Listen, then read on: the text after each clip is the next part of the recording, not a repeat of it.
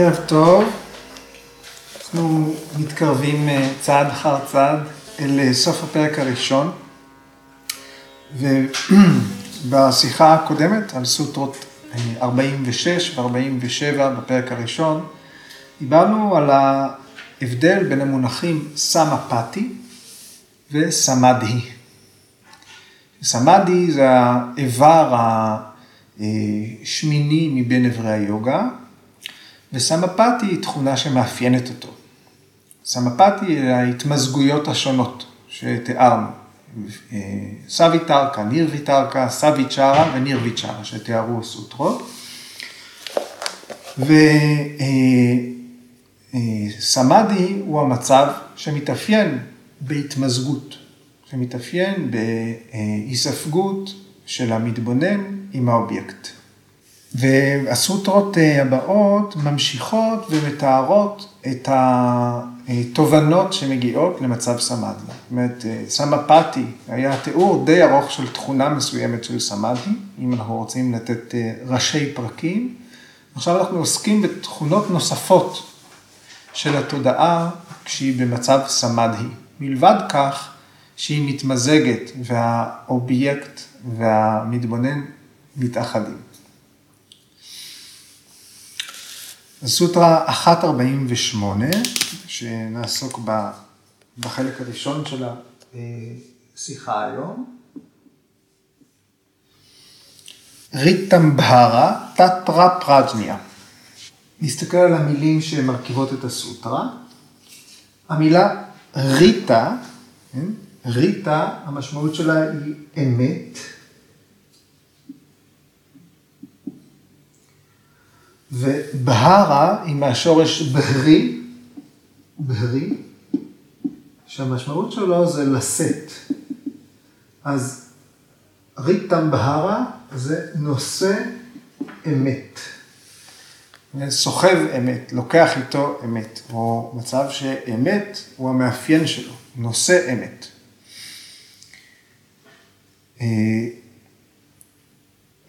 גורג'י מוסיף, זו האמת נעלית, או משהו שהוא מלא באמת, אפשר להגיד, מלא באמת. ובהקשר שלנו גם מלא בתמצית אינטלקטואלית, מלא ב... בתמצית של תובנה, של תבונה. תתרא זה שם, איפה שם? שם במצב סמאדהי. במצב שבו דן הפרק דנות הסוטרות האלה. כן, והמילה פראג'ניה שמופיעה כאן, קודם כל תראו את ההגייה שלה, ה-N עם המקף המסולסל, זה פראג'ניה, כמו שמפניה, פראג'ניה, שהיא מילה שאנחנו עוד נראה אותה הרבה, והמשמעות שלה כמובן פרה, זה משהו עילי, וניה, אנחנו מכירים, כמו ניאנה, ידע. אז פראג'ניה היא ידע עילי, ידע נעלה, מסוים, ואנחנו, בהמשך, המילה פראג'ניה תופיע בתור מודעות. גורג'י כתב על פראג'ניה מאמרים רבים, ובהקשר שלנו גם תובנה, אינסייט, משהו שמגיע, כישורי תובנה או חוכמה. אז מתי שם, כשהתודעה מגיעה לנירוויצ'ארה סמאדהי, זוכרים? היא מופיע חסד, אלה הסוטרות שעסקנו בהן בשבוע שעבר. זה שמגיע מידע נוסף, מגיע מידע שהוא מעבר ל...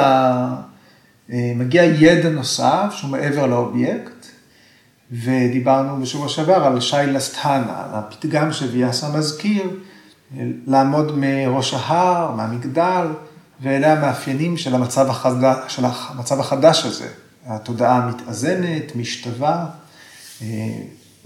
מתגברים על השניות, על הדואליות, על אהבה ושנאה, על היקשרות וסלידה. אז אנחנו ממשיכים לדבר על אותו מצב של צלילות גבוהה, כשהגונות, התאמאס ורג'ס לא משפיעות באותו זמן על האינטלקט, האינטליגנציה, הבודהי, נמצאת במצב הסאטפי שלה, כן? כשהתודעה נחה, כשהיא נמצאת, כשהיא שוכנת בתוך חוכמה כזאת, בתוך תובנה כזאת, הסוטרה אומרת, באותו רגע מגיח, מופיע, זורח, מצב חדש, מצב נושא אמת. יש באותו רגע תפיסה רוחנית ישירה. לא רק תפיסה ישירה, אלא תפיסה ישירה רוחנית. או אפשר להגיד, במצב הזה של צלילות גבוהה ביותר, נולדת תפיסת אמת חדשה, תפיסת אמת צלולה. היוגי עובר בעצם הערה. הכל, הרבה פעמים ידע מתואר על ידי אור, וכאן אנחנו אומרים הערה, שאני חושב שהיא מילה שהלכה לאותה קטגוריה יחד עם רוחניות וניו-אייג'יזם. אבל כאן אנחנו אכן מדברים על אור פנימי, על משהו שבוקע מבפנים. במילים של בי קיי אס איינגר, התאורה של הנשמה מופיעה. הנשמה מאירה, מתגלמת, היא מתגלמת בתוך התודעה. וגורג'י אומר, הוא ממש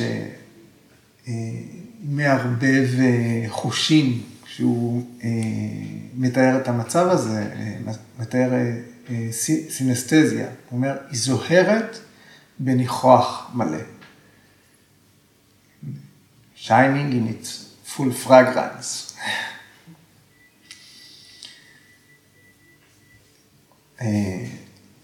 עוד ביטויים שמתקשרים למצב הזה, הרבה פעמים מתארים את הרגעים האלה בכתבים. אני יכול לזכר בשני סמלים שמשתמשים בהם, אחד אור של אלף שמשות זוהרות, שני רעש של עשרת אלפים מפלי מים. אז המצב שנקרא ריטאמבהרא פראג'ניה, הוא מצב שהאינטליגנציה הבשילה, הגיעה החוכמה לאיזושהי דרגה מסוימת, לאיזושהי בגרות, אז נוצרת איזושהי תובנה, שאיזשהו רגע של קפיצה. דיברנו בשבוע שעבר, אמרנו שזה מגיע ברגע אחד. ויאסה אומר שהמילה ריטה, ריטה, אמת, כותב בפרשנות שלו, היא אומרת כל מה שיש לומר. אמת, זהו, זה אומר כל מה שיש להגיד. ריטה היא מונח שבתקופה הוודית הוא נמצא בשימוש, ושם הוא מציין את הסדר ששולט בהרמוניה של היקום. ריטה, על פי הוודות, זה הסדר ששולט בהרמוניה של היקום. בטקסטים מאוחרים יותר, המילה מציינת, המילה ריטה היא מציינת אמת, אבל אמת שנמצאת מתחת למציאות. זאת אומרת, זה המצע שעליה מתקיים היקום. אוקיי. דיברנו בשבוע שעבר על החסד שהיוגי מקבל. מגיע משהו מבחוץ. אדיאטמה פרסדה. זה היה ידע לגבי הנשמה. ובעצם עוד משהו שמגיע. זאת אומרת, הוא מקבל אדיאטמה פרסדה, והוא מקבל ריטאמבהרא פראג'ניה. זאת אומרת, זה עוד תכונה, עוד מאפיין, עוד משהו שהיוגי מגיע אליו, או מגיע אל היוגי, במצב הזה. אתם יודעים, הנביאים או החכמים, היוגים שמתוארים במיתולוגיה, בספרות, נקראים רישיז, הרישים. והמילה רישי, בעצם עומדת, המקבילה בתרבות שלנו זה נביא, הנביאים. אבל רישי זה מהמילה ריץ', להגיע. זה אלה שהגיעו אל הידע, או אלה שהידע הגיע אליהם. וכאן בפירוש נאמר, הדברים מגיעים מבחוץ. הידע מגיע אל היוקי בשלב הזה. ויאסה מסביר שריטהמבה פראג'ניה היא סמהיטה צ'יטה. המצב הזה של תודעה שוות שווה. לא רק שוות נפש, אלא גם שוות הבחנה, שוות התבוננות. היא לא מוטט. תודעה הופכת מה שאנחנו אומרים אובייקטיבית. זאת אומרת, היא רואה את האובייקטים כמו שהם. ליוגי שווה נפש או שווה מיינד, שווה צ'יטה, סמהיטה צ'יטה. יש מיומנות, הוא רכש את המיומנות, לשאת באמת, יכול להכיל אותה. כן. אז ויאסה מסביר שריטהמברה פראג'ניה זה להכיר במהות או האמת. משתמש במילה תמיד, תמיד להכיר במהות או באמת. באמת, אנחנו מדברים על מצב בלתי הפיך. כל אנחנו אומרים סמאדי, זה מצב שנכנסים אליו, חוזרים בחזרה. זה לא איזשהו מצב קטטוני שבו נשארים. אבל הנה ויאסה מסביר כאן, תמיד להכיר באמת. ברגע שנחשפת לאמת, אתה כבר לא יכול לא לדעת אותה. ברגע שגילו לי מה קורה בסוף הפרק, אני יכול להעמיד פנים שאני לא יודע, ולשבת להסתכל וליהנות מהכל, אבל אני יודע מה יקרה בסוף הפרק.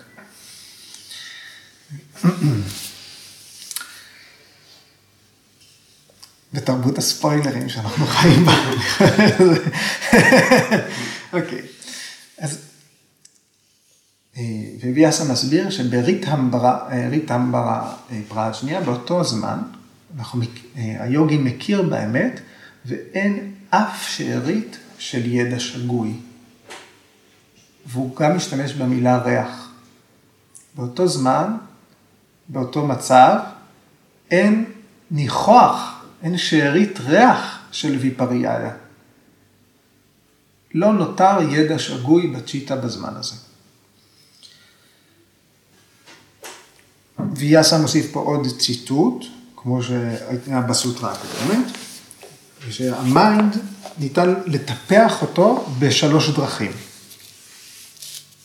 הכרה מילולית, הכרה באמצעות הקש, ותרגול, השלישי, תרגול של התבוננות, שיש בה טעם, היא מחוברת לסט של ערכים, ורק כך מגיעים ליוגה הגבוהה ביותר. אנחנו נחזור אל האנומאנה, אגמה ודיאנה אביאסה, שלושת הרעיונות האלה, גם בסוטרה הבאה.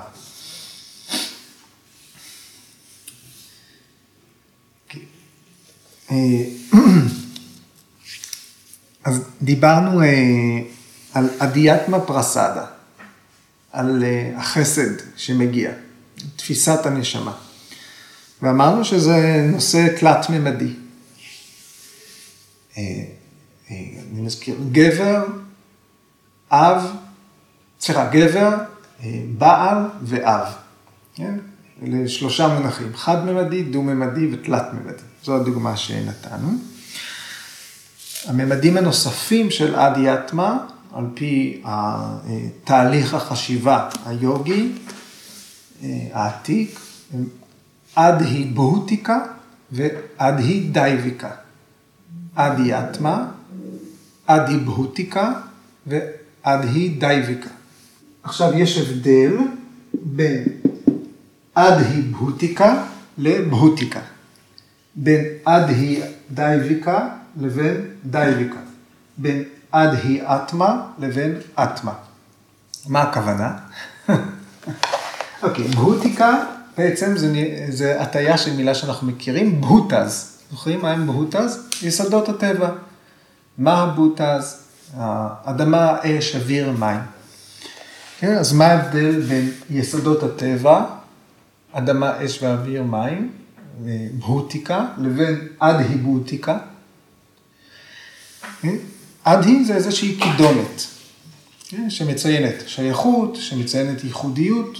אז בהוטיק זה יסודי, אלמנטרי, ואדהי בהוטי זה אדהי יסודי. אדהי אלמנטרי. אוקיי? אז היסודות, אדמה, אש, אוויר, מים, חלל. אז יסוד האדמה למשל. אם אנחנו חושבים על מה שיש ביקום, שהוא מורכב מיסוד האדמה, אדמה, חול, אבנים, חצץ, כן? זה אדמה. אבל אי אפשר לבלבל בין הדברים האלה לבין יסוד האדמה. כשיסוד האדמה מופיע בתוך הגוף שלנו, הוא לא מופיע בצורה של חצץ, או אבן, או אבק. אבל כן יש ביטוי בגוף לאלמנט האדמה. השרירים, העצמות, הרקמות החיבוריות, אומרים אלו זו תוצאה של אלמנט אדמה. אז כשאלמנט האדמה הוא פשוט אלמנט האדמה, ההתבטאות שלו ביקום כלו הוא בהותיקה. וכשהוא מתבטא בתוך הגוף, זה אדהי בהותיקה. אלמנט האדמה ששייך לגוף, ששייך אה, לכל מכלול הקיום שהוא שלנו, גוף, מיינד, נשימה. כל אלה ביחד הם הקיום שלנו, לא רק גוף. וכל אחד מהם יש ביטוי של אלמנט האדמה. אותו דבר אפשר להגיד על אלמנט האש. אין לנו בגוף אש, אבל יש חום לגוף. בגבייה מתה אין חום, היא קרה. אז יש איזשהו אלמנט אש שמתקיים בגוף, הוא לא תופס את צורת האש. אבל כשיסוד האש נמצא בתוך הגוף, שהוא משוייך לגוף, הוא אדהי בהותיקה. הוא חום גוף. יש אה, התגלמות כלשהי של גזים בגוף, של ויו, של אוויר. לא רק אה, מה שאנחנו שייכים למחלה. יש גזים בגוף. אין? בתפקוד התקין, שהוא חלק מגוף חי. אז יש התגלמות כלשהי של אלמנט, אלמנט האוויר בגוף. אגב, נשימה, אנחנו לומדים בפרניאמה, ברגע שהאוויר עובר את הסף של הנחיריים, הוא כבר לא שייך לאלמנט האוויר, הוא שייך לאלמנט המים. התנועה של האוויר בתוך הגוף, אנחנו מזהים אותה כתנועה מימית, תנועה שהיא מאופיינת על ידי יסוד המים.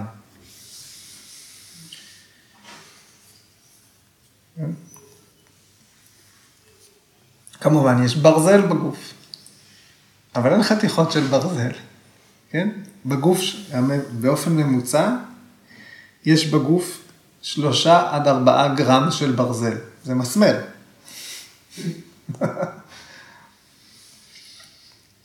אז ההתגל... האופן שבו יסוד מתגלם בתוך הגוף, שונה מהאופן שהוא מתגלם מחוץ לגוף. עד, עד היבוטיק, זה איך הוא מתגלם בתוכנו. כשהוא שייך לעצמי, כשהוא שייך, אדהי, כשהוא מסוים. אוקיי? Okay?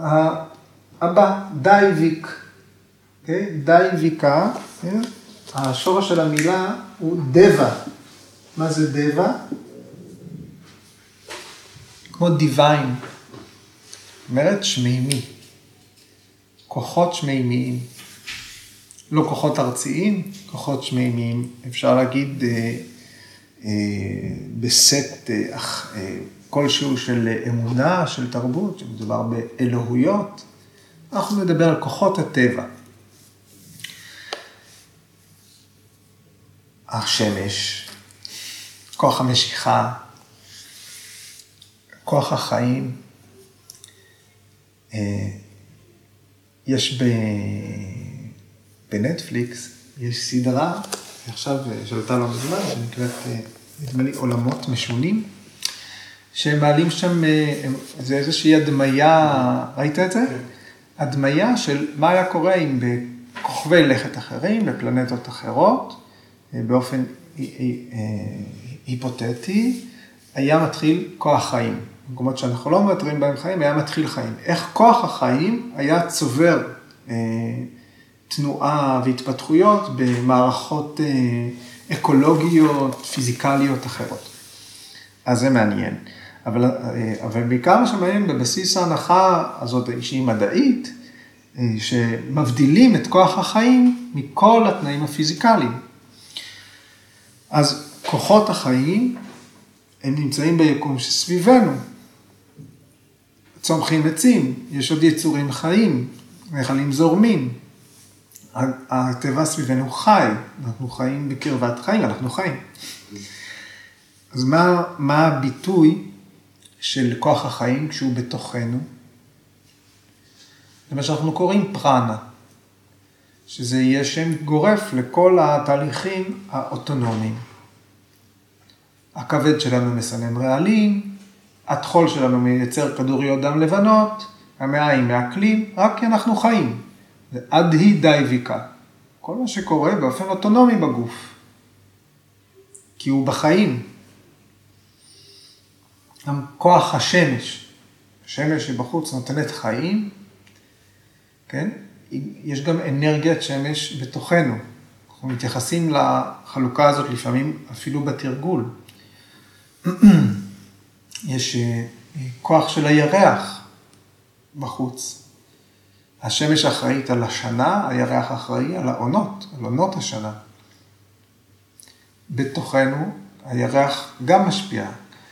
הירח תמיד יהיה בתוכנו, בשפה, קשור בדברים הפחות מודעים, לאזורים שאנחנו פחות מודעים אליהם. הן באנגלית, בלטינית, לונר ולונטיק, או בעברית מוקי ירח, סהרורי, הוזה.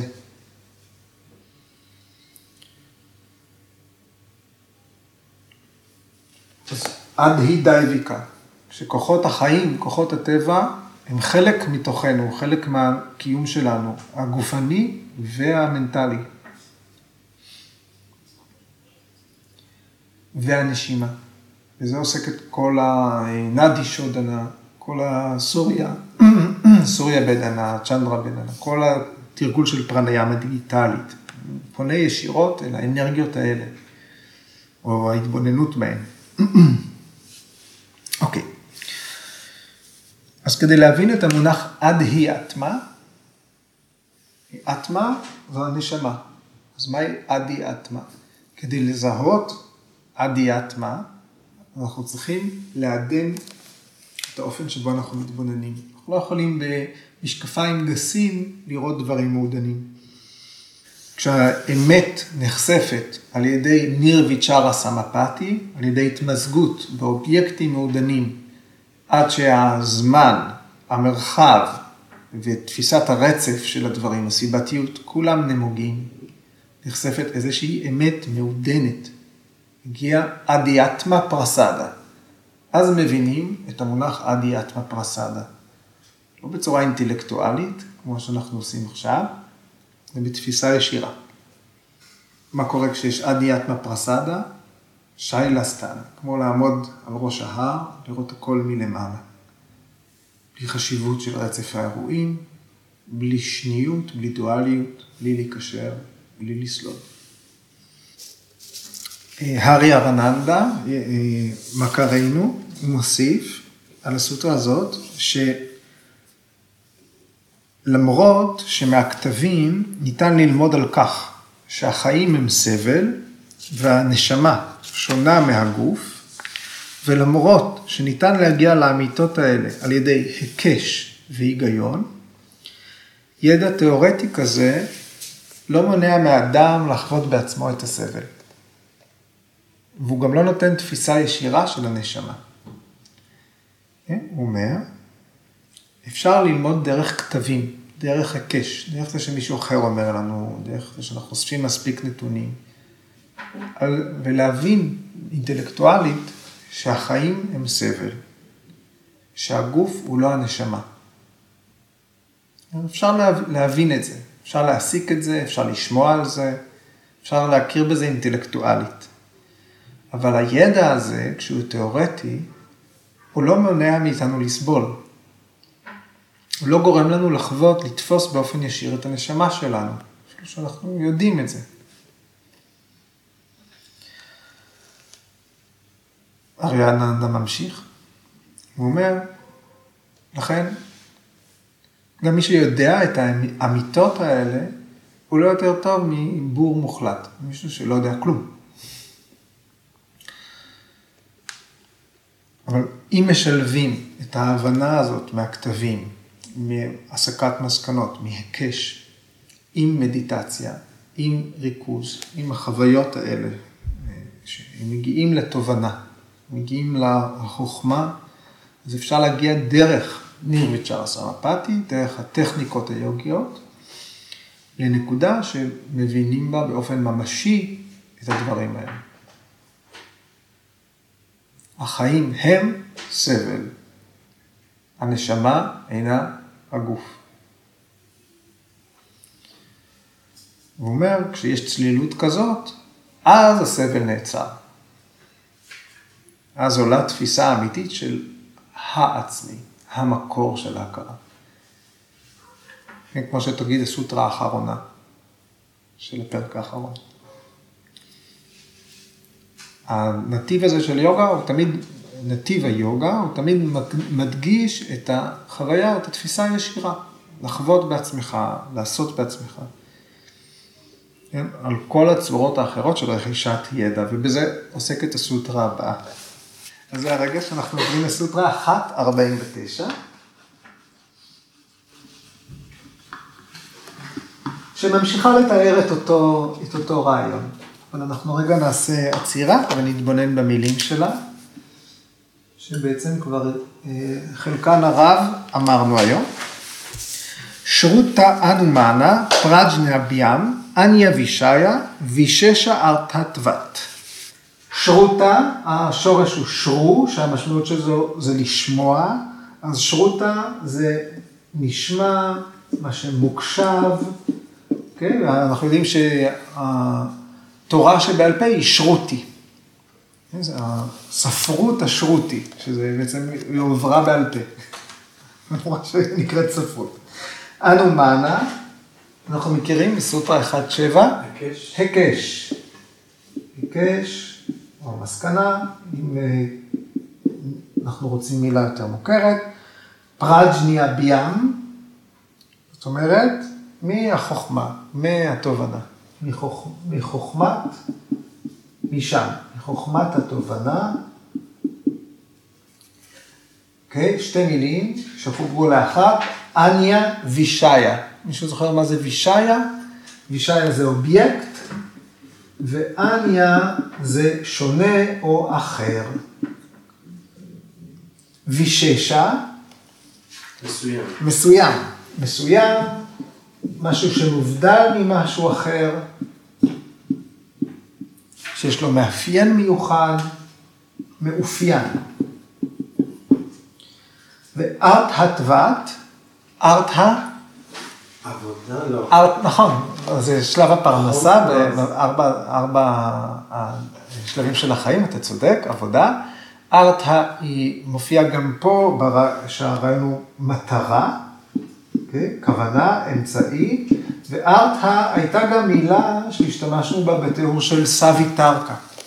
ימדה, זוכרים, ארתה ניאנה שבדה. שם ארתה הייתה המשמעות האמיתית של הדבר, הקיום של הדבר.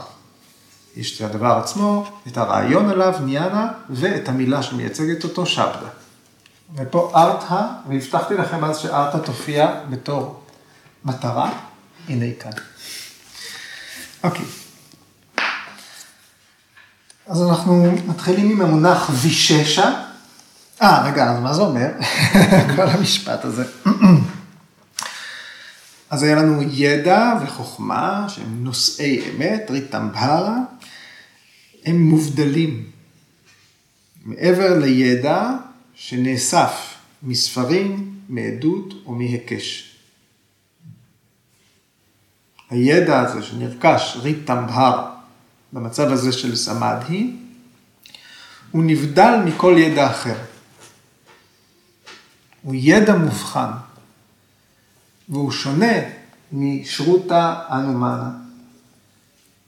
הוא שונה מידע שהוא אה, אה, אה, נרכש באמצעות עדות או הסקת מסקנות.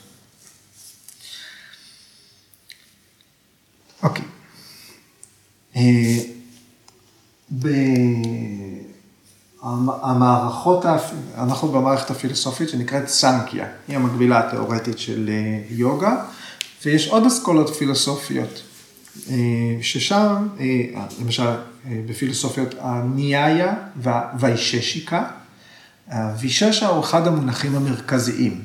הם מתארים את כל היקום באמצעות שבעה מאפיינים, שאחד מהם הוא ויששה, מאובחן, מסוים, מובדל, ומונח אחר שמשתמשים בו הוא סמייאנה. סמייאנה. סמייאנה זה כלליות. וזה ההפך מויששה. אנחנו התייחסנו לויששה ואויששה. זאת אומרת, משהו שהוא מאובחן, מובדל, ספציפי, ואויששה. לא ספציפי, לא מאובחן, לא מובדל. אבל כאן יש לנו כלליות, לעומת אה, ספציפיות. קטגוריה כללית, סמייאנה, לעומת אה, מסוימות, ויששה. אז קל להבין את המונח ויששה, שהוא עומד בניגוד לסמייאנה. כן? אז אם אנחנו ניקח דוגמאות, כמו פרה, או כד, שהתייחסנו אליהם כבר, כן? אז המילה פרה, היא מתייחסת לקטגוריה, פרה. זאת אומרת, איזשהו סוגה, סוג, זן, ז'אנר, של יצורים, יונקים, בהמיים, עם עתינים, עם קרניים, כן? שמפיקים חלב, ועושים מו, כשאומרים פרה, מתכוונים באופן כללי לפרה. כמו שכד זה משהו מעוגל, שעשוי הרבה פעמים מחמר, והוא יכול להכיל בתוכו מים או דברים אחרים. עכשיו, יש מיליוני פרות בעולם, כל אחת מהן היא שונה, היא אינדיבידואלית, היא ייחודית באופן מסוים, אבל המונח פרה, המילה פרה, היא לא מתייחסת לפרה מסוימת, המונח פרה לא מבדיל בין פרה אחת מהחברה הפרה שלה. זה פשוט מונח כללי שמתייחס לכל קטגוריית היצורים שהם פרות. ובאותו אופן כד. אז סמייאנה זה מה שמאפיין את הז'אנר הזה. זאת אומרת זן או קטגוריה כללית של משהו. אז מונחים, מילים כמו פרה או כד, הם מתייחסים לאופן, באופן כללי לאובייקטים.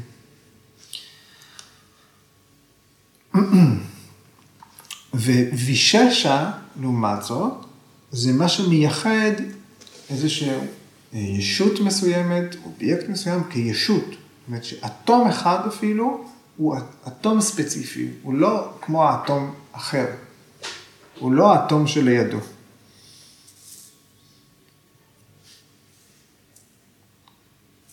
אז ויאסה אמר ששלוש צורות הידע שתקפות לפי, ה...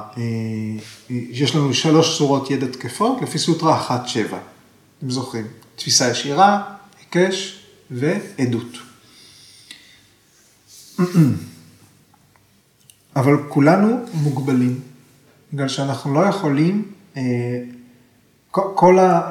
באמצעות שלושת הדרכים האלה, להשיג מידע שהוא ויששה. כל הידע שאנחנו משיגים באמצעות תפיסה ישירה, עדות והסקת מסקנות, הוא נשאר סמייאנה, נשאר כללי. שום דבר שאנחנו תופסים בכלים האלה הוא לא ויששה. אוקיי. נתחיל מעדות, אוקיי? כמו כתבים עתיקים או סמכות שאנחנו משהו סמכות שאנחנו סומכים עליה שהידע שהיא אומרת הוא תקף. אוקיי? כל עדות כזאת היא תלויה במילים. מילים כמו פרה יכולות רק לכוון לפרה תוך חלק המחלקה הכללית של דברים. ויש מספר אינסופי בעצם של פרות בעולם. אם אנחנו רוצים שמילים יוכלו להצביע על פרה באופן מסוים, אנחנו צריך לתת לכל פרה בעולם שם. משלה. ייחודי. אז יש מונח כללי פרה. אפילו כשאנחנו אומרים משהו כמו יש פרה בשדה. אז אנחנו מעבירים באמצעות המונח פרה אינפורמציה לגבי הזן הכללי, אבל אנחנו לא מעבירים ידע מדויק לגבי פרה מסוימת שבשדה מסוים. יש פרה בשדה, רק המילים האלה, בוואקום, הן עדיין יכולות להיות כל פרה שנמצאת בכל שדה. אין בהן דבר ספציפי, במילים.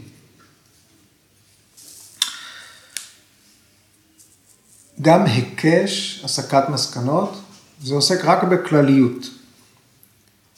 כן? שזה ברור, כי הוא תלוי מלכתחילה בתפיסה ישירה.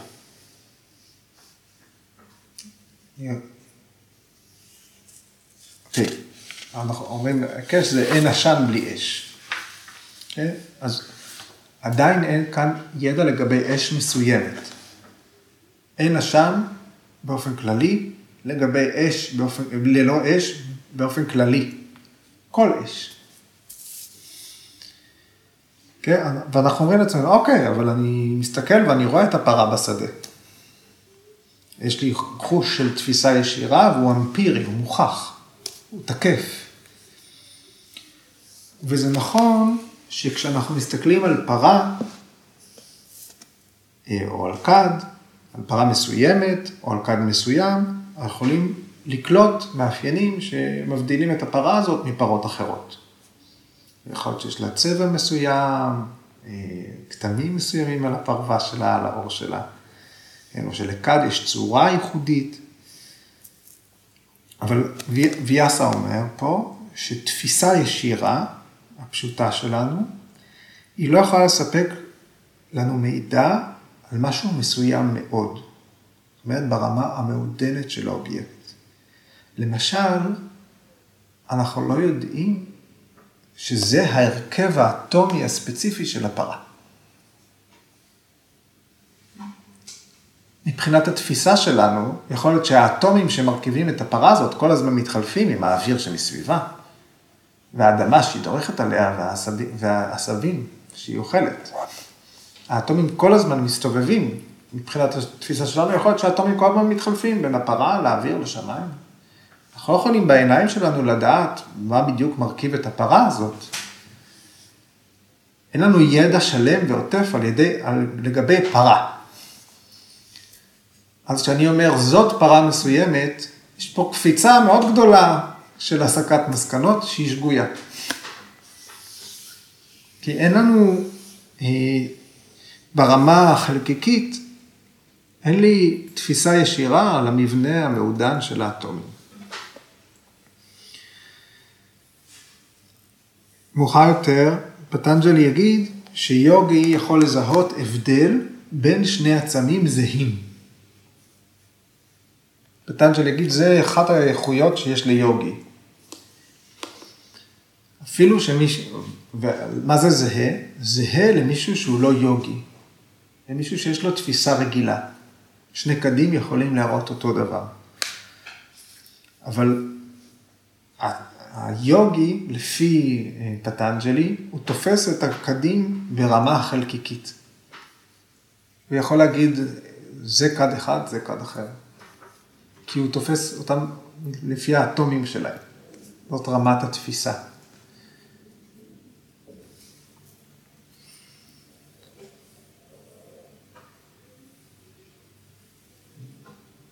המסורת היוגית באמת אומרת שהיוגי יוכל לתפוס באופן ישיר חלקיקים, אטומים. לא רק, זה לא משהו תיאורטי. זה מה, ש... זה מה שכתוב פה. חלקיקים. חלקיקים, אטומים. ולדעת באופן ספציפי לשייך אותם. זאת התפיסה שהיא ספציפית, ויששה.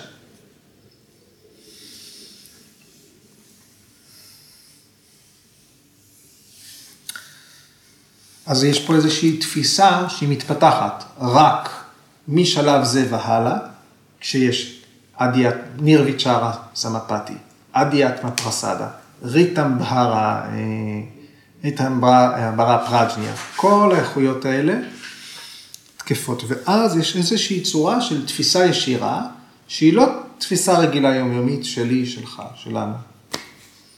היא עילית, פארה פרטיאקשה. לא רק פרטיאקשה.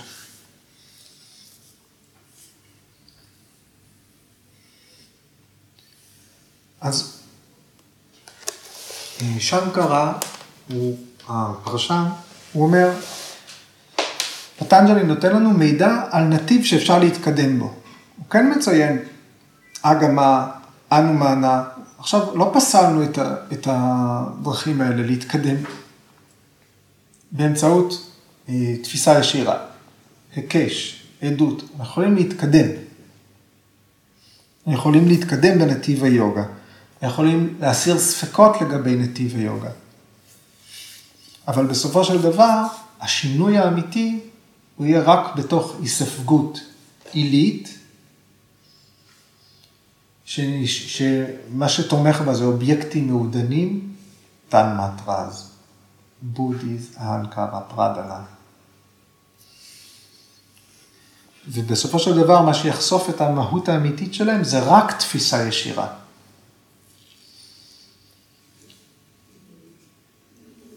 רק חוויה. בסוף, ויאסה, בסוף הפרשנות לסוטרה הוא אומר, שרק באמצעות ויששה, התפיסה ישירה ומבדילה, רק זה מוביל לתפיסה של הנשמה עצמה. לאדיאטמה.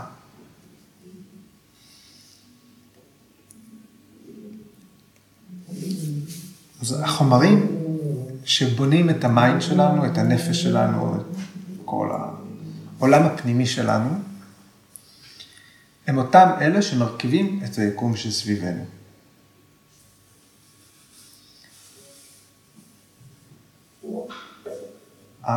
מה שהאובייקטים שאנחנו תופסים סביבנו, יסודות גסים, יסודות מעודנים, הם לא שונים מתאמס, הם מתפתחים מבודהי, מתפתחים מההמקרה. בגלל זה, כשאנחנו במצב סאטווי, כשהתובנה שלנו, הבודהי נמצא במצב הסאטווי שלו, הכישורים האינטלקטואליים שלנו צלולים, בהירים, נמצאים במצבי למידה, רק אז המיינד יכול להתעלות על מגבלות, על גבולות, ולהתמזג במה שמשותף לכל הדברים בעולם. פרדנה, החומר החלקיקי שמרכיב הכל, את העולם שמחוץ לנו, כמו את העולם הפנימי שלנו.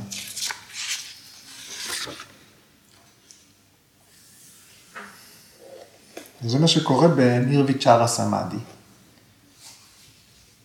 התודעה של היוגי, של הסדקה, היא קולטת שהמהות, הטבע המעודן של אובייקט והמיינד, הם בעצם אותו דבר ונמצאים בכל מקום, ובכל המציאות.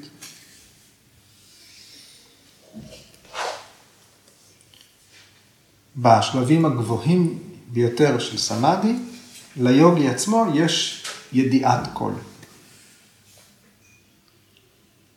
ידיע כל, כל דבר, בכל זמן, בכל מקום. כי אין גבול, אין אה, שום דבר שחוצץ בין מה שבפנים לבין מה שבחוץ. אתם זוכרים את, ה... את העיר ועל התשעת הפתחים, תשעת השערים. את הכד, את הכד עם החורים שמונח על נר. הכד מוסר. האור יכול ללכת לכל הכיוונים באמצעות הבנה. שמה שבפנים ומה שבחוץ הם שווים, הם מורכבים מאותו דבר. והתפיסה היא ברמה הזאת החלקיקית, ממה מורכבים הדברים. התודעה, המיינד, האינטליגנציה, היכולת שלי להכיר, התנועות הפנימיות האלה הם אותו דבר, כמו בלוק מעץ, כמו מזרן תרגול, כמו פרה, כמו כד. זה אותו חומר. זה מורכב מאותו דבר. זה כבר רצף אחיד. הטעות היא ההבדלה בין מה שבפנים ובין מה שבחוץ. שנעשית על ידי ההמקרה. על ידי קישור ההבדלה שלנו. שהוא חשוב מאוד כדי שנתקדם. אוקיי, okay, נסיים עם, ש... עם עוד דבר אחד שבי קיי אס איינגר כותב בספר, אולי שני דברים אני אגיד. כן. זאת אומרת שריטמבהרה פראג'ניה, ידע נושא אמת, הוא ידע אינטואיטיבי. זאת אומרת, זה ידע, זה תפיסה ישירה, אבל היא תפיסה ישירה של מה שיש בפנים. במילים שלו, ידע שזורח מתוך הנשמה. אז הוא לא, זה לא ידע שמגיע באמצעות התפיסה החושית שלנו, הוא לא ידע רגיל, הוא מגיע מבפנים. אז הוא לא שייך לעולם שבחוץ, הוא שייך לעצמו. הוא אומר, מכאן יש את הביטוי להקשיב לקול הפנימי. כי הידע הוא נובע מהעצמי הפנימי. ועוד דבר אחד שהוא כותב, שאני רוצה להוסיף. לאדם הרגיל יש רצון חופשי, במובן שהוא חווה את האפשרות שלו לבחור. ואז, כדי להתקדם בדרך היוגה, חייבים לפתח ולמצוא מבט מבחין. נתחיל למיין, זה נכון, זה לא נכון, זה תורם לדרך הזאת, זה לא תורם לדרך הזאת. זה מבט מבחין, זה נצחי, זה לא נצחי. זה גורם סבל, זה לא גורם סבל. אז הסדקה המואר, כזה שהשאיר מאחוריו את השניות, הוא חווה רק את הרצון שלו. הוא מתעלה מעל ספקות של בחירה. כל עוד יש לנו תחושה שאנחנו יכולים לבחור, סימן שלא פיתחנו מבט מבחין. עוד לא למדנו בכלל מה לבחור, ברגע שלמדת להבחין ואתה בוחר, אתה מתקדם, לא חוזר אחורה לבחירות הקודמות. במצב המואר, בתוך, בתוך סמאדי, מה הדבר הבלתי הפיך? באותו זמן היוגי כבר אין לו אפשרות בחירה. הוא חווה את האמת בתור האמת אחת, לא בתור משהו שאפשר ויש צורך למיין אותו. אז כאן אין ספקות. כל עוד יש בחירה, סימן שהיה ספק.